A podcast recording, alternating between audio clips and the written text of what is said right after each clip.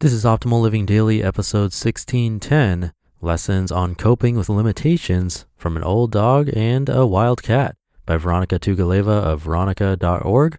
And I'm your narrator, Justin Malik, reading you blogs every single day of the year to help you live a more meaningful life. That's with permission from the authors. And I'll keep this intro nice and short, so let's get right to it as we optimize your life. Lessons on Coping with Limitations from an Old Dog and a Wild Cat by Vironika Tugaleva of vironika.org. Many personal and spiritual development gurus will tell you that there are no limitations except those in your mind. Sometimes these words sound inspiring, and other times they simply sound like lies. Anyone who's had a mental, physical, or emotional issue setting them back in every aspect of life knows sayings like nothing is impossible and the only limits are in your mind only tend to fuel irritation and self judgment. So, what is really going on? Should we ignore our limitations or accept them? Should we practice positive thinking when we recognize something that's holding us back? Or should we accept our obstacles and work around them? To help us with this conversation, I've instilled the completely unintentional and unwilling help of two new friends. Meet Gachinho and Farofa, the pet cat and dog of Laura and Tammy, wellness coaches from Toronto, for whom we are house and pet sitting for a few weeks.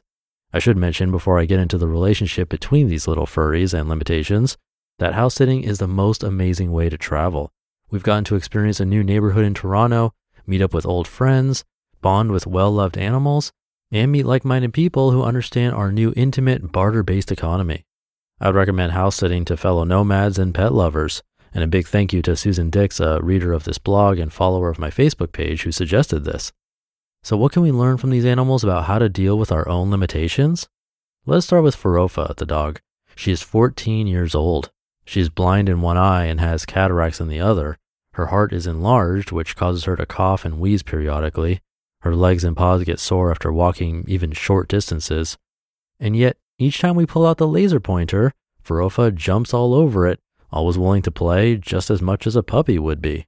She happily jumps up onto our laps and sprints up entire flights of stairs. When we take her outside, she insists on marking her ever growing territory and does so by raising one leg. She stands up for herself around big dogs. She's one tough cookie. So is Farofa held back by her limitations? On first sight, we might be tempted to say no.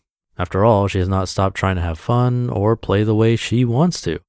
She has not lost her youthful, energetic spark, even when old age has worn down her body. However, while her attitude is unaffected by these limitations, her actual experience definitely is. She does jump enthusiastically onto our laps, but she often makes it up only halfway, and we have to help her with the rest. She does chase the laser pointer with zest, but the cat often spoils her fun with his quick reflexes and ruthless pouncing. She does run up the stairs with vigor, but sometimes her legs give out and she slips back down. Farofa does have limitations and they do affect her, but she is still happy because she does not allow those limitations to affect her happiness. She accepts her limitations as facts of life. She does not give them meaning. She doesn't label herself as old or broken. She just lives her life one day at a time, always willing to step beyond her physical limits in order to match her boundless enthusiasm. And there is Gachinho, the cat. He recently came from Costa Rica, where he got used to running around in the wilderness, catching birds and lizards as he pleased. He once caught and ate an iguana bigger than him. Gachinho is tough. You can see it in his fierce posture and alert jungle eyes. He has caught two birds in the time we've been here, and I'm sure he would have killed them if we hadn't spoiled his fun. His owners say that he adopted them. He just came in one day and started living with them in Costa Rica. When they decided to move to Toronto, naturally they thought that leaving him in his natural habitat was the right thing to do. Yet when they returned to visit him, he was thin and unhappy. He missed them. So here he is in Toronto. Laura and Tammy live in a part of Toronto with many cars and a frequent streetcar route.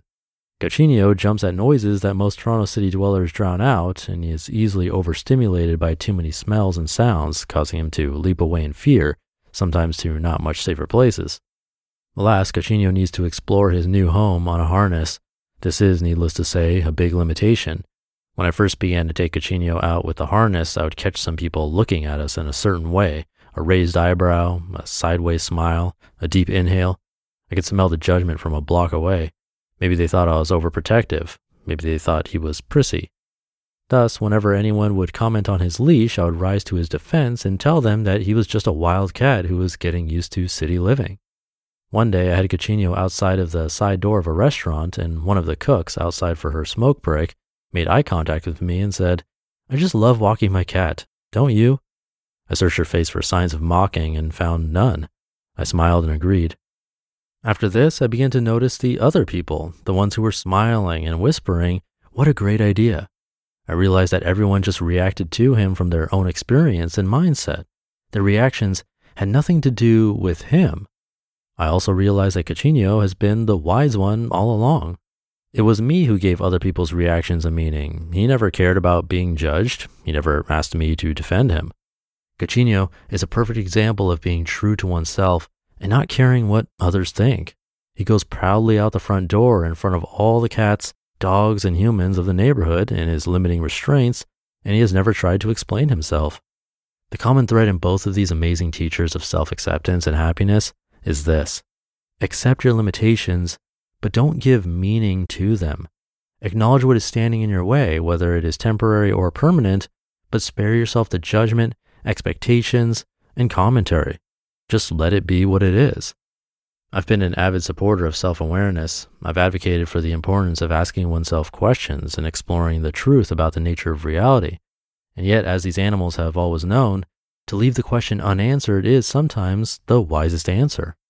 We must strive to live an examined life, but sometimes that examination must involve shrugging your shoulders and just going with the flow. After all, life must be experienced as much as it must be examined. At the end of the day, if there's one thing I've learned from Farofa and Cachinho, it's this.